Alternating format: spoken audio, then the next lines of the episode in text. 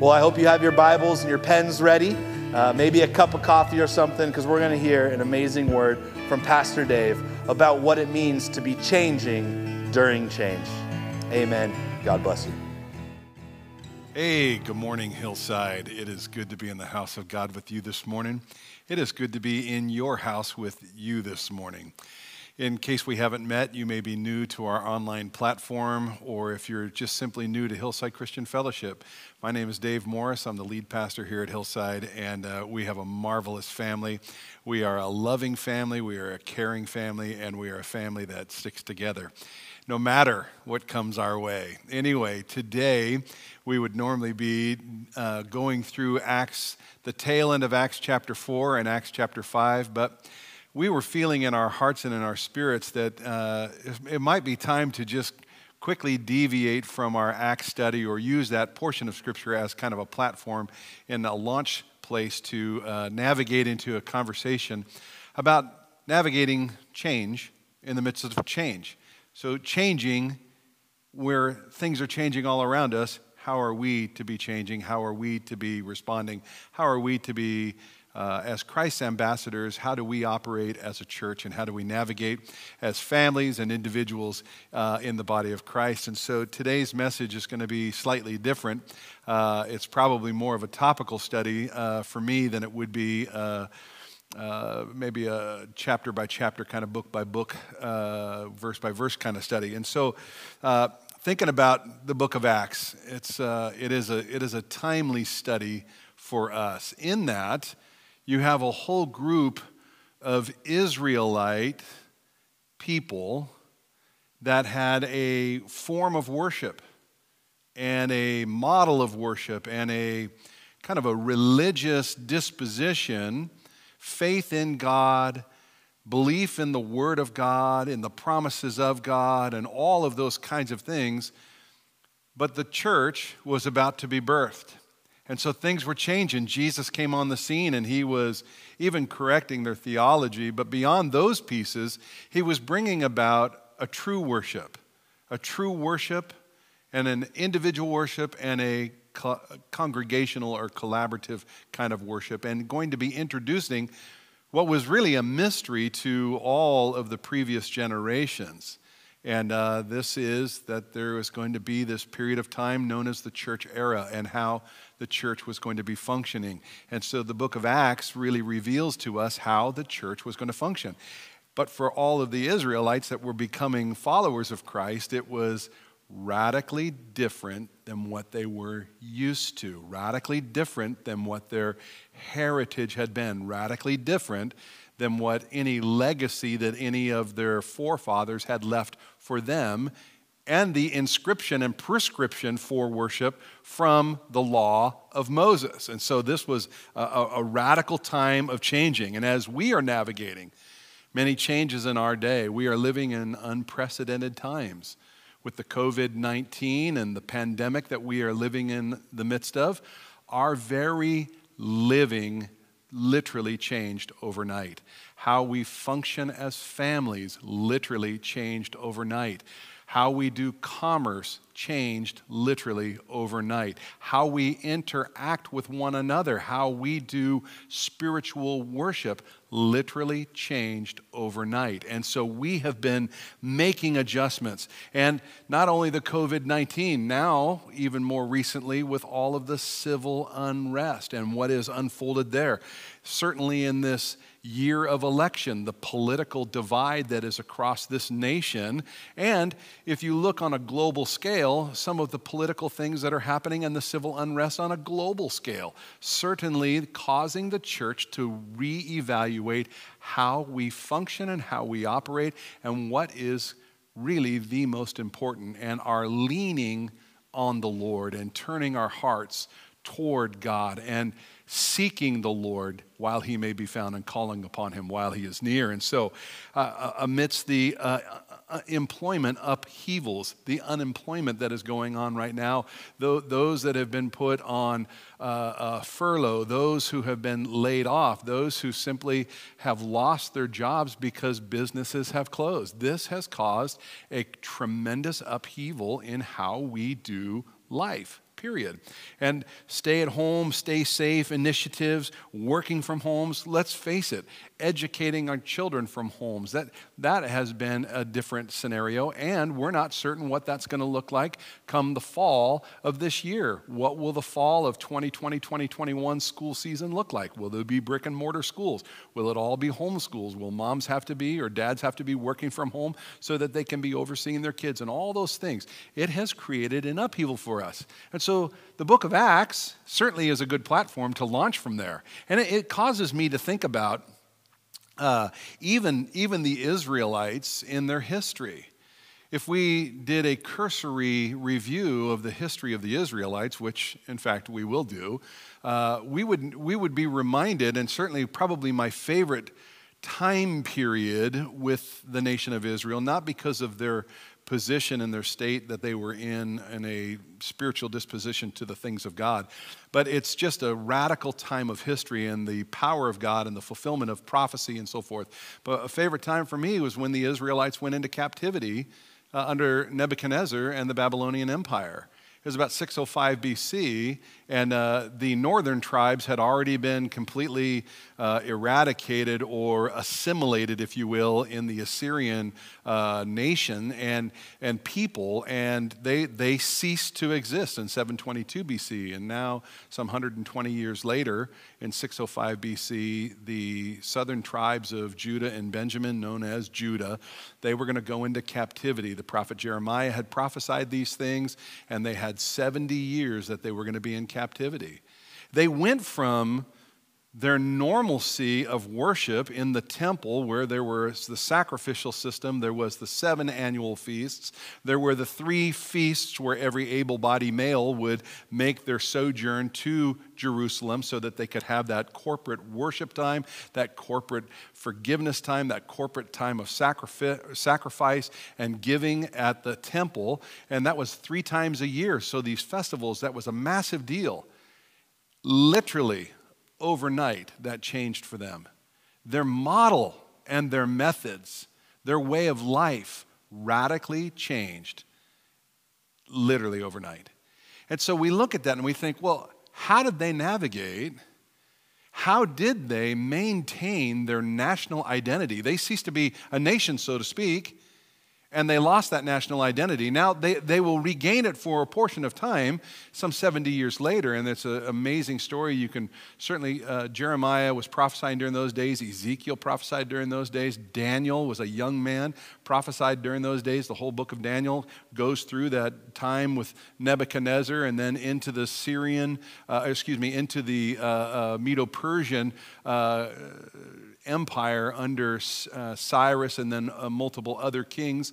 Um, and then you go into the story of Ezra and Nehemiah and Esther, the last three of the historical books in the Old Testament.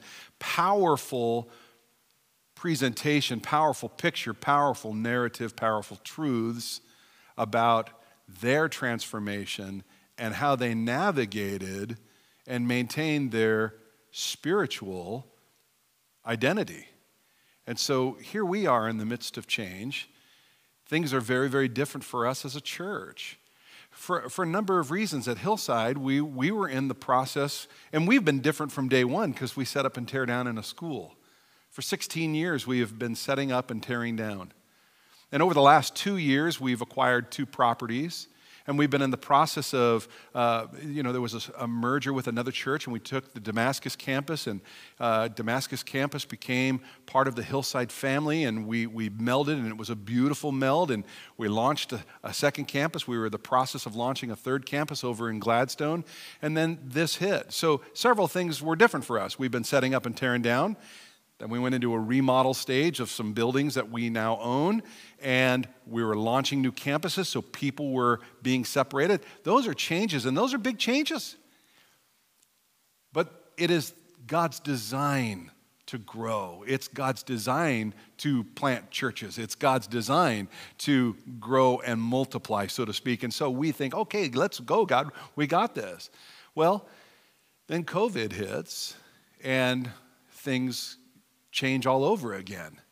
No longer meeting in a school, no longer meeting in a building, period, an online platform. people having home church, people having home church with just their families. In some cases, that's just individuals sitting and watching our services online. Very, very different. And yet, we look at Israel's history. In the scripture, Paul, twice under the inspiration of the Holy Spirit, reminds us that those things happened and they were written down for our admonition. They occurred and they were written for our learning, he says the second time. For our learning. And so we can grow by seeing how Israel maintained their national identity when things had radically changed and they could no longer do worship and ministry and life as they had once done it. And we're in that same kind of abode. And so I believe that there are excellent examples in Israel's history. Certainly, we could see it in Acts. Certainly, we could see it in that time period that I just referenced with the, the Babylonian Empire coming in in 605 BC, all the way to uh, 535 BC, and even into the time with Cyrus, because it became another change in 535 BC when they went back and rebuilt the temple, and there were many, many things that are there. But what I'd like to do today, rather than launching from Acts, rather than launching from that favorite time period of mine, I'd like us to go back a little further in Israel's history. And I'd like to go back to the time of the Exodus. Because the Israelites at that point had been 430 years in Egypt. 430 years. Some of that time was prosperous under Joseph, when Joseph, and you know the story Abraham, Isaac, and Jacob. Uh, Abraham had a child, the son of promise, Isaac, and then Isaac had two sons, Esau and Jacob. The, uh, the older would serve the younger, and Jacob became the, the, the son of choice, if you will, or the one in whom God's favor and plan was associated with. And Jacob had 12 sons. His 11th son was Joseph. The other brothers were jealous of the father's relationship with Joseph, and so they sold Joseph into slavery. Some Ishmaelites on their caravan down into Egypt. Well, in the process of time, God raised Joseph up to be the prime minister of Egypt, the number two guy. And ultimately, with the famine in the land, the brothers came down south and I won't go into all the details of the story, but ultimately they go back and get their dad and their brother Benjamin and the entire family, and some 70 people in the family move into the land of Goshen in Egypt. So they entered into Egypt as a family, and they're going to exit Egypt as a nation. And it's going to be an entirely different scenario for them. Under Moses, they're going to re- receive the Mosaic law, they're going to receive the Passover, they're going to receive the entire Mosaic feast of some seven feasts. So their entire worship of God is going to be transformed. And I, today, what I really want to do is I want to share uh, some trustworthy navigational truths of our God.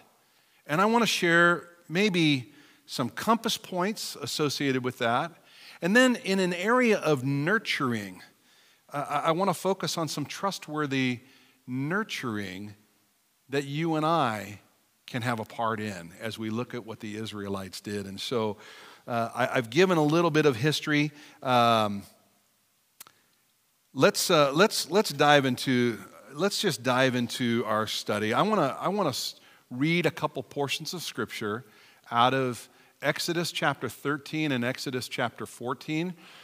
Again, the platform, you could look at Acts chapter 4, the last probably 10 verses there uh, where the disciples had everything in common and there was a spirit of generosity, there was a spirit of one accordness, there was unity, and all, all needs were being met. And you roll into chapter 5 and the story of Ananias and Sapphira, where they were portraying one thing but doing another thing, and they lied to the Holy Spirit and they, they dropped dead. I mean, it was just, I mean, the church was changing. I mean, it was a big deal. You go read those portions, and we will be coming back to those portions in the weeks to come. But that is a platform, and if you want to do a little study, you can read Daniel, you can read Ezra, you can read Nehemiah, and you can read Esther. It'll keep you busy for an hour or two. Excellent reminders of transformation in the midst of things changing all around us and how we adapt, how we navigate amidst change. And so, Uh, let me just say this from chapter 12 and verse 40. It says, Now the sojourn of the children of Israel who lived in Egypt was 430 years. So, 430 years of history, 430 years of navigating, settling in into the land of Egypt, and they faced good things, they faced bad things. Ultimately, they were in bondage. The scripture says that Egypt was known as the house of bondage, and the children of Israel were oppressed. You can read through chapters 3 and 6, uh, and you'll discover God even sees their oppression. He knows their heart, He knows their sorrows. And so there was tremendous difficulty. I mean, at the time that Moses was being born, all the male children were being slain. That's tremendous oppression. Okay? So we come to chapter 13, and I'm going to read some portions in here. I might even read the entire chapter and read the entire chapter of 14 as well. And I want you to just kind of tune in and mentally see, you know, you'll have some visionary pictures of what, uh, what this could have looked like. So it says in chapter 13, verse 1 Then the Lord spoke to Moses, saying, Consecrate to me all the firstborn Whatever opens the womb among the children of Israel, both of man and of beast, it is mine. And Moses said to the people, Remember this day in which you went out of Egypt, out of the house of bondage. For by strength of hand the Lord brought you out of this place, and no leavened bread shall be eaten. On this day you are going out in the month of Abib. And it shall be when the Lord brings you into the land of Can- the Canaanites and the Hittites and the Amorites and the Hivites and the Jebusites, which he swore to your fathers to give to you, a land flowing with milk and honey, that you shall keep this service in this month. Now, it's been 430 years. Remember Abraham, Isaac, and Jacob. Abraham received promises from the Lord. And now Moses, instructed by the Lord, he's reminding the people of that day something that had been promised 430 years earlier. They probably were mindful of those promises because they knew they were Jews, they knew they were a family, they knew they were a people. But imagine how distant that probably felt to them at that time. And so he's saying, Remember, remember, remember. And he says this Seven days you shall not, or you shall eat unleavened bread, and on the seventh day there shall be a feast to the Lord. Unleavened bread shall be eaten seven days, and no leavened bread shall be seen among you, nor shall leaven be seen among you in all your quarters. And so their very living was going to change. That during that time, all leaven had to be completely removed. So there's a there is a picture in this too. Leaven in Scripture is a type of sin. So this is life of holiness, getting rid of sin in our lives. I want to say to all of us, these are not days to be indulging. These are not days to be maintaining. These are days to be growing. We should be looking and where there's sin, we should be repenting where there's disobediences, we should be repenting and we should be looking toward and moving toward a life of holiness. And he says, and I shall tell your, uh, and you shall tell your son in that day, saying, This is done because of what the Lord did for me when I came up from Egypt. It shall be a sign to you on your hand and a, as a memorial between your eyes that the Lord's law uh, may be in your mouth for with a strong hand the Lord has brought you up out of Egypt, and you shall therefore keep this ordinance in its season from year to year. Uh, let me jump from uh, verse 10 to verse 17. It says here, this is the wilderness way if you have a title, and it says, Then it came to pass when Pharaoh had let the people go that God didn't, uh, did not. Uh, that God did not lead them by the way of the land of the Philistines, although that was near. For God said, Lest perhaps the people change their minds when they see war and return to Egypt. That's a significant piece. So God led the people around by the way of the wilderness of the Red Sea, and the children of Israel went up in orderly ranks out of the land of Egypt. And Moses took the bones of Joseph with, Joseph with him, for he had placed the children of Israel under a solemn oath, saying, God will surely visit you, and you shall carry up my bones from here with you. And so there is a remembrance of the days of Joseph, and Moses is now reminding them, and so they're taking the bones of Joseph with them into this new land, if you will. So they took their journey from Succoth and camped at Etham. Uh, at the edge of the wilderness. And the Lord went before them by day in a pillar of cloud to lead the way, and by night in a pillar of fire to give them light, so as to go by day and night. He did not take away the pillar of cloud by day or the pillar of fire by night for before his people. Ver, or chapter 14. Now the Lord spoke to Moses, saying, Speak to the children of Israel that they turn and camp from Pi uh, Ha between Migdol and the sea opposite Baal Zephon you shall camp before it by the sea. For Pharaoh will say of the children of Israel, they are bewildered by the land. The wilderness has closed in on them. Then I will harden Pharaoh's heart so that he will pursue them, and I will gain honor over Pharaoh and over his army, that the Egyptians may know that I am the Lord. And they did so. Listen, in the midst of our own crisis, in the midst of the changes that are going around us, believe me when I tell you that God is revealing himself to those who are outside the family of God. This is an opportunity and a time for you and I to shine as bright lights. This is a time for you and I to not be living in a sequestered way, but this is a time for you and I to be in a growth mode, letting our flames burn brightly, putting our f- flame upon a hill and shining brightly for those around us to see. And they may not see us in that corporate setting like we're used to, it may be on individual bases, but people are watching you. People are watching how you are responding to the change. People are watching how your family is reacting. People are watching how you are responding in faith. And I want to encourage you to respond in faith, not by what you see, not by what you hear, not by what you think, but by what the Word of God says and what the promises of God that you and I are standing on simply say. Let us believe those. Let us stand there and let's watch people on the outside look and say, I need what you have because you have a peace that I do not have. And so I want to encourage you in that area. It says, uh, and now it was told, uh, verse 5 of chapter 14, now it was told, of, uh, told the king of Egypt that the people had fled, and the heart of Pharaoh and his servants was turned against the people. And they said, Why have we done this? That we have let Israel go from serving us. So he made ready his chariot and took his people with him. Also, he took 600 choice chariots and all the chariots of Egypt with captains on every one of them. And the Lord hardened the heart of Pharaoh, king of Egypt, and he pursued the children of Israel. And the children of Israel went out with boldness.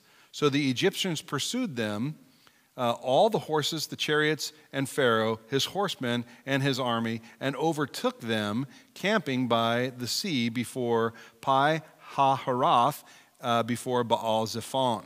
Verse 10 And when Pharaoh drew near, the children of Israel lifted their eyes, and behold, the Egyptians marched after them. So they were very afraid. And the children of Israel cried out to the Lord. Then they said to Moses, Because there were no graves in Egypt? Have you taken us away to die in the wilderness? Why have you so, why have you so dealt with us to bring us up out of Egypt? Is this not the word that we told you in Egypt, saying, Let us alone that we may serve the Egyptians? For it would have been better for us to serve the Egyptians than we should die in the wilderness. And Moses said to the people, Do not be afraid, stand still and see the salvation of the Lord, which he will accomplish for you today. For the Egyptians who you see today, you shall see again no more. The Lord will fight for you, and you shall hold your peace. I will. Uh, I'll pick back up in verse 15 here in a few moments. Let's, let's look at three points to navigate through changes.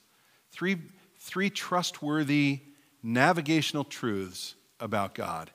The first is I believe that we should expect God to lead amidst changing circumstances. Our expectation should be that God is going to lead his people as he has always led his people amidst changes that are happening all around us and changes that may be happening in the very fabric of how we have historically done spiritual worship. And so we look at Exodus chapter 3 and verses 17 and 18, and again, it simply says that it came to pass. Um, yeah, 17 and 8, that came to pass that Pharaoh uh, had let the people go, that God did not lead them by the way of land of the Philistines, although that was near. In other words, that was the easy way to go. Hey, we could just go up the coastline of the Mediterranean Sea. But God said, I'm not going to do that. And I believe that sometimes God's leading is not going to always be the best way, or excuse me, it's always going to be through the best way. It's not always going to be the easiest way. Those things that are worth having are worth fighting for. And so sometimes the fight is in the struggle.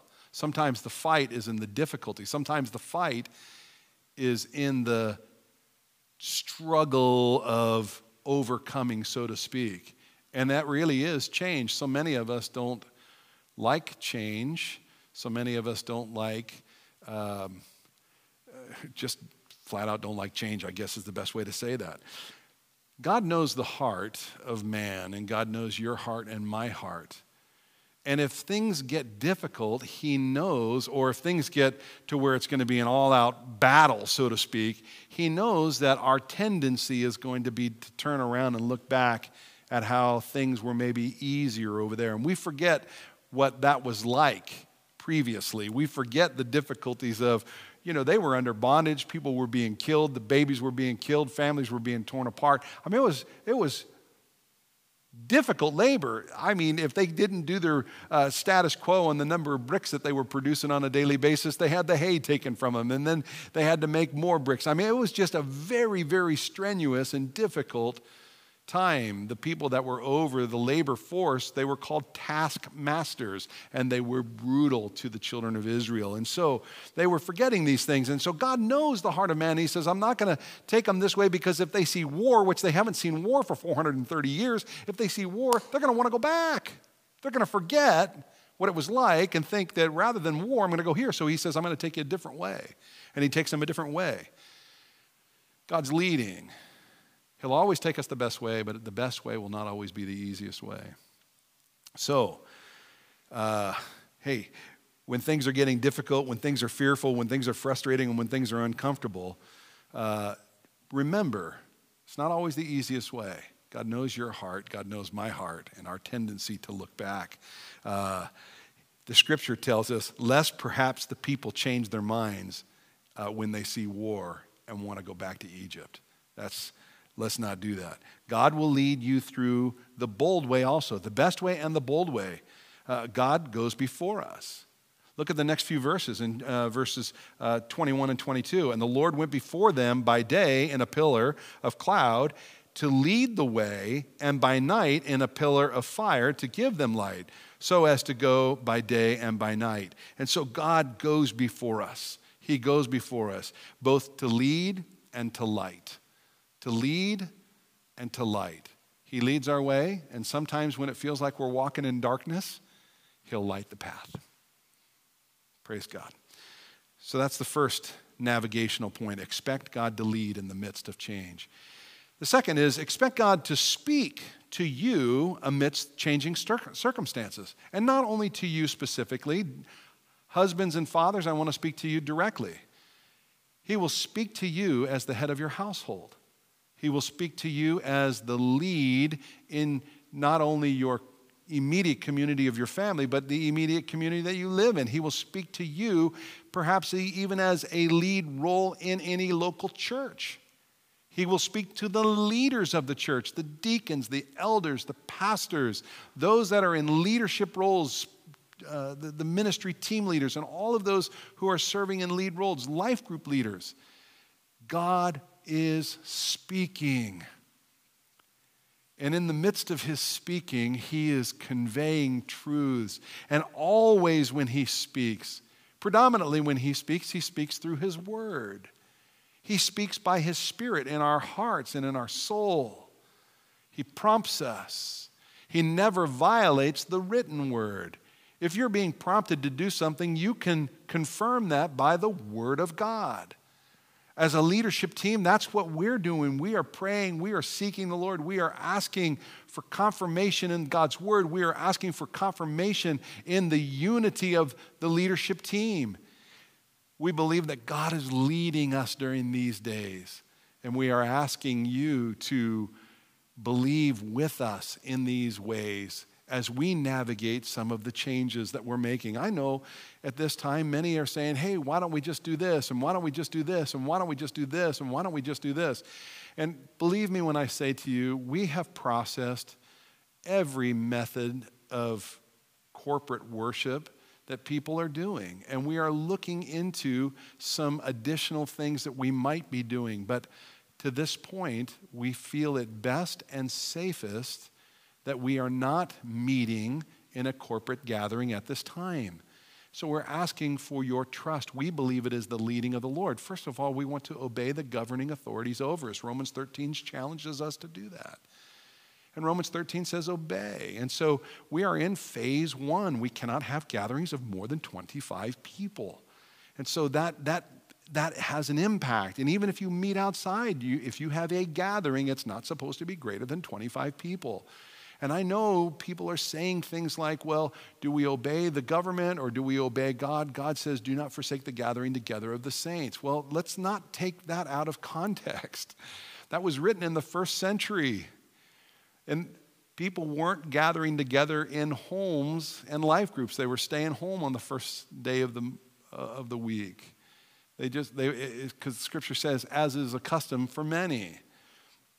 And we use that often to say, hey, you should come to church on Sunday. And I think that's healthy and I think that's right. But at the same time, we are gathering in a different way today. We are gathering in life groups throughout the week, and we are gathering as families, and some families are inviting other families to come and join them for worship on Sunday mornings as we have our online platforms. We are still doing all of the things that the apostles did in those early days in Acts. We are, we are gathering together with family members. Remember, where two or three are gathered in Jesus' name, He's there. That's church.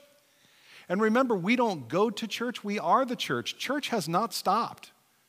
Church has not stopped. The way we gather has simply changed. But where two or three are gathered, there's church. And so, as there's families getting together, eh, even if you're an individual at your home, we, we just want to encourage you in a safe way mask up, keep social distancing, have some people over. Invite some folks over, or go meet in a common place where you can have a computer open and have earbuds in and listen to the service and watch the service and have a little bit of fellowship. There's ways to do that. But we can be gathering in homes throughout the week and keeping safe that way. And so I want to encourage you, it's, it's different today, but we are navigating and we are staying within the parameters. And the ultimate goal for us is your safety, the safety of your family, the safety of your loved ones, the safety of your uh, adult parents. Uh, certainly your children and the family. And so uh, we are asking you to pray with us, be encouraged. God's moving. Nebuchadnezzar's days, 70 years of change. We're going on three months, three and a half months. Uh, this, the Israelites here, 430 years, and now they're going into this Exodus for 40 years. This is going to be totally different, right? We can navigate these days together, and we can do this uh, through some of these trustworthy navigational truths about our God. Number one, He leads us. Number two, He speaks to us. And, uh, and I believe that we need to learn to discern the voice of the Lord over our own desires. Learn to discern the voice of the Spirit in you over your own desires. Test those voices. Do they align with what the Word of God says? And like the Israelites coming to the River Jordan when they were uh, moving in in the book of Joshua into the promised land, the River Jordan was flowing and uh, they had the Ark of the Covenant, and the priests, they had to literally put their feet in the water before God stopped the water. So we say, we, we use that phrase, test the waters, test the waters, test the waters. Well, when, when God does those things and opens doors, we say, okay, that was, that was probably the Lord. That was probably the Lord. And the longer we walk with the Lord, the more familiar that becomes and the more confident we can become in how God is speaking to us as individuals, both by His Word and by His Spirit in our lives. Um, so, expect God to lead, expect God to speak, and I want to encourage you to expect God to both provide and to protect. Provide and protect. When you see your circumstances undergoing dramatic changes, as you see things with the natural eye, the potential threats all around physical, emotional, social, uh, relational, spiritual, wherever it may be, listen to the words of God through Moses to the children of Israel. To, to the children of Israel. Do not be afraid. Do not be afraid. Take courage. Don't be afraid. Everything around you could seem like it's crumbling. Don't be afraid. God is in control. And he says, Stand still and see the salvation of the Lord. And I believe it's the difference between faith and fear. Faith and fear. Are we going to operate out of fear? Are we going to live our lives based on fear? Or are we going to live our lives based on faith? The just shall live by faith. We walk by faith, not by sight. Again, standing on the promises of God. Promises of God. The Egyptians you see, you shall see no more forever, is what God spoke to Moses to speak to the people. These, these Israelites, these adversaries, these difficulties, these circumstances, these fearful realities, these chariots, these men of war, these armies that are marching in order, and all of those things by rank. Listen, God is in control. He says, The Lord will fight for you. The battle is the Lord's. The battle is the Lord's. You are a child of God, and He will watch over and keep you. I'm reminded in this story that He is our rear guard. If you look at Exodus chapter 14 and verse 19, it says, And the angel of God who went before the camp of Israel moved and went behind them, and the pillar of cloud went from before them and stood behind them. And it says, So it came between the camp of the uh, Egyptians and the camp of the Israelites. God's our rear guard too. Not only is He in front of us leading us, but hey, He'll come behind us and guard us and protect us. He will stand between, He stands in the gap, if you will, between us and our adversaries, between us and the circumstances of life that can be coming our way. So, we can expect the Lord to do these things. Uh, and, he, and he says, He will fight your, your battle, and you shall hold your peace. You can hold your peace, and you can be at peace. Remember Philippians 4 and verse 6 Be anxious for nothing, but in all things, through prayer with thanksgiving, present your requests to God, and the peace of God, which transcends understanding, will guard your heart and mind in Christ Jesus. Jesus is the Prince of Peace if you will allow his governance in your life in an ever increasing manner, of the increase of his government, there will be no end.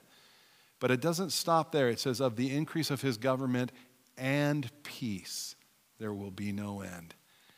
If we will simply allow the Lord to navigate the changes in the midst of our changing times, peace can be held by all believers. So I want to encourage you in that regard. The Lord will frustrate our adversaries. Hey, listen, again in chapter 14, if you go to verse 24, it says, Now it came to pass in the morning uh, watch that the Lord looked down upon the army of the Egyptians through the pillar of fire and the cloud, and he troubled the army of the Egyptians. so, hey, listen, it, could be, it can be all a torrent around. Uh, and you can be fearful in all these things, and it seems like everything is coming at you. And just when you think it's going to be over, God will frustrate the plans of your enemy and my enemy. It could be in a supernatural realm, it could be in the natural realm. But God is in charge, and He frustrates the plans of the evil one. And I believe that's a principle uh, that God's provision and His protection, He uses that as a methodology. The Lord will provide secure passage or transitions in the midst of changing circumstances. For these folks, they're right there at the Red Sea.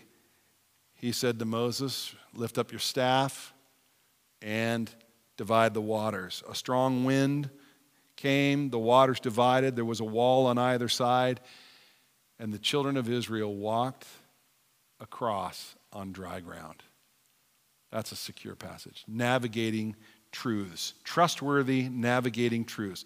Expect God to lead, expect God to speak, expect God to both provide and protect in the process and transitions of life. Now, I want to just share a couple nurturing thoughts too before we come to a cl- close this morning, and these will be relatively quick. these are uh, trustworthy, nurturing principles in the kingdom of God. They're just nurturing both for self and for others how we nurture ourselves and how we nurture others in the midst of change, in the midst of even the changing of how we do life, how we do how we are spiritual in our worship, if you will.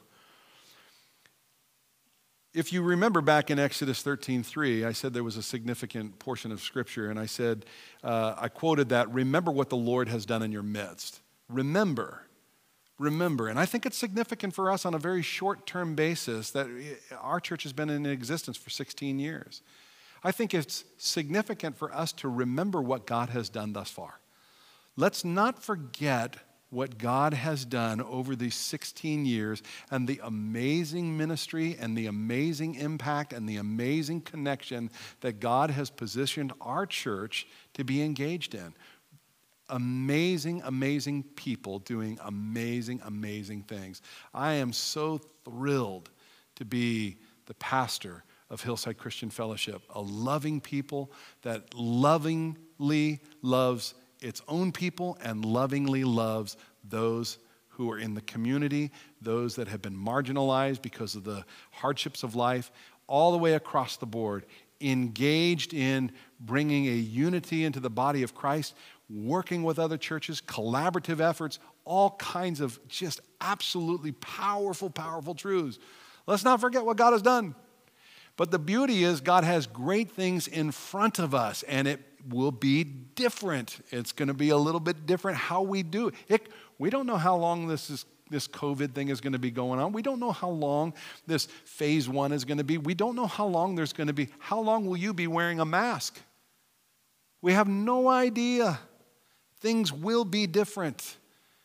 But it doesn't mean that we need to look back and say, oh, I wish it was this way. No, we're going to allow God to lead us in this change. We're going to allow God to speak to us in the midst of the change. We're going to allow God to provide and protect for us in this change. And we're going to remember what God has done because it's going to cause us to think about what He's going to do, greater things in store. And then he went on to say in Exodus 13 8, tell the stories of what the Lord has done in your midst. So remember the stories of what the Lord has done in your midst, and then tell the stories. Listen, even on our church online platforms, we have new family members that have become a part of Hillside across these United States, some even on a global scale. We have new family members. They need to hear about what God has done, they need to hear our story. We can simplify that story, but telling our story, how God started the church, how God opened up doors for us in the school district, et cetera, et cetera, et cetera. It's powerful for new family members, for new believers in our midst. When people come to Jesus, well, that's exciting. We want to see that happen and we want to inspire them and encourage them with things of uh, what God has done. Hey, how about the next generation? We have babies being born. Come on, can I get an amen? Natural church growth. Those kids and our young kids, they need to hear about the exploits of the Lord through this fellowship and how God has moved in our midst. And so, remember what the Lord has done, tell the stories of what the Lord has done. And then I just want to say this one thing. In Exodus chapter 14 and verse 10, a significant verse, it says, And when Pharaoh drew near, the children of Israel lifted their eyes, and behold, the Egyptians marched after them. So they were very afraid, and the children of Israel cried out to the Lord we need to call out to the Lord. We need to remember what He's done. We need to tell the stories of what He's done, and we need to call upon Him while He's near. The Lord is near. And let's call on the Lord. Listen, Abraham, God spoke to Abraham and said in Genesis chapter 15, He said, Abraham, I am your shield and your exceedingly great reward. We need to call on the one who is our defender. We need to call on the one who is our protector. The Lord God is our shield. Uh, uh, uh, Galatians chapter uh, 3, I believe it is in verse 9, says, We are blessed with believing Abraham, which means if he was Abraham's shield, hey, we are blessed with believing Abraham. In other words, the same blessings that Abraham had, we, we are blessed with those blessings. He is our shield. That's super exciting. So we can call on the one who is our pr- protector. The Lord is our provider, Jehovah Jireh. We see that in Abraham's life, Abraham and Isaac on Mount Moriah. We see the significance of what God did there. The Lord is our banner, Jehovah Nisi. The Lord is our healer, Jehovah Rapha. The Lord is our shepherd, Jehovah Ra'ah. The Lord is our righteousness, Jehovah Tsidkenu. He's our righteousness. Thanks be to God. When you sin and you fail and you fall, we have one we can turn to who's an advocate for us.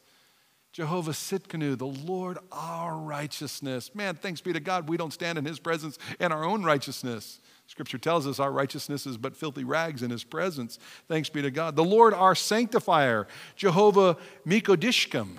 Say that one. Mikodishkim. That's good.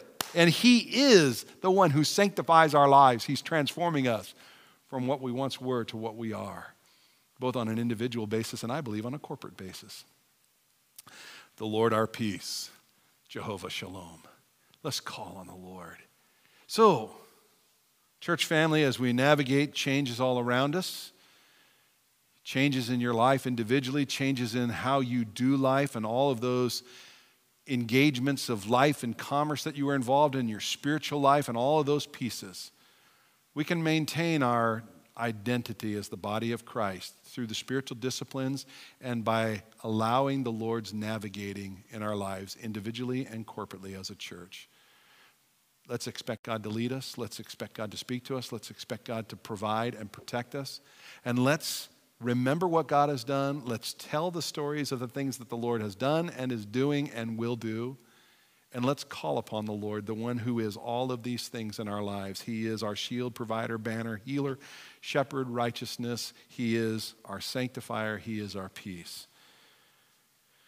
I pray you're encouraged today because the changes aren't over. I'm expecting that there will be more changes coming down the pike. I'm expected that there will be a greater persecution for and toward the church. We want to we want to rise above and we want to stay true to the Word of God. We want to stay, stay true to the Lord God Almighty. Pray with me this morning. These navigation and nurturing truths are trustworthy in the Lord. Pray with me this morning. Father, in the name of your Son Jesus, I thank you so much for our fellowship. I thank you, Father, for your grace and your mercy and your peace and your leadership in our lives and the director of our lives, the great orchestrator of our lives, both individually and collectively. You are God. Jesus, you are King. Lead us. We, we, we are ready to follow where you lead. Lord, speak to us. We expect you to speak to us because your word says that you speak to your children. Lord, will you provide and protect for every family member of Hillside, every member of the body of Christ that calls Hillside home. Lord, will you meet every need according to your riches and glory in Christ? Father, help us to remember all that you have done in our lives. Those who are call Hillside home, the things that they can be reminded of, all the good things that you have done. Even amidst hardships and difficulties, the good things, God, that you have done. Not always the easiest way, but always the best way, and always the boldest way. God, you do magnanimous things in us and for us. Let us tell those that are the next generations. Let us tell those who are new in the family. Let us tell those who are new in the faith. And Lord, let us call on you. Seek the Lord while he may be found and call upon him while he is near. Lord, we love you and we praise you and we give you thanks this day. Will you bless our fellowship richly? And Lord, we ask for open doors and opportunities for us to gather in larger gatherings in the days to come. Thank you that the gates of hell will not prevail against the church. There's no church that's been closed. The church is alive. We are alive and active. Be glorified in our midst, God. We love you and we thank you. In Jesus' mighty name, amen.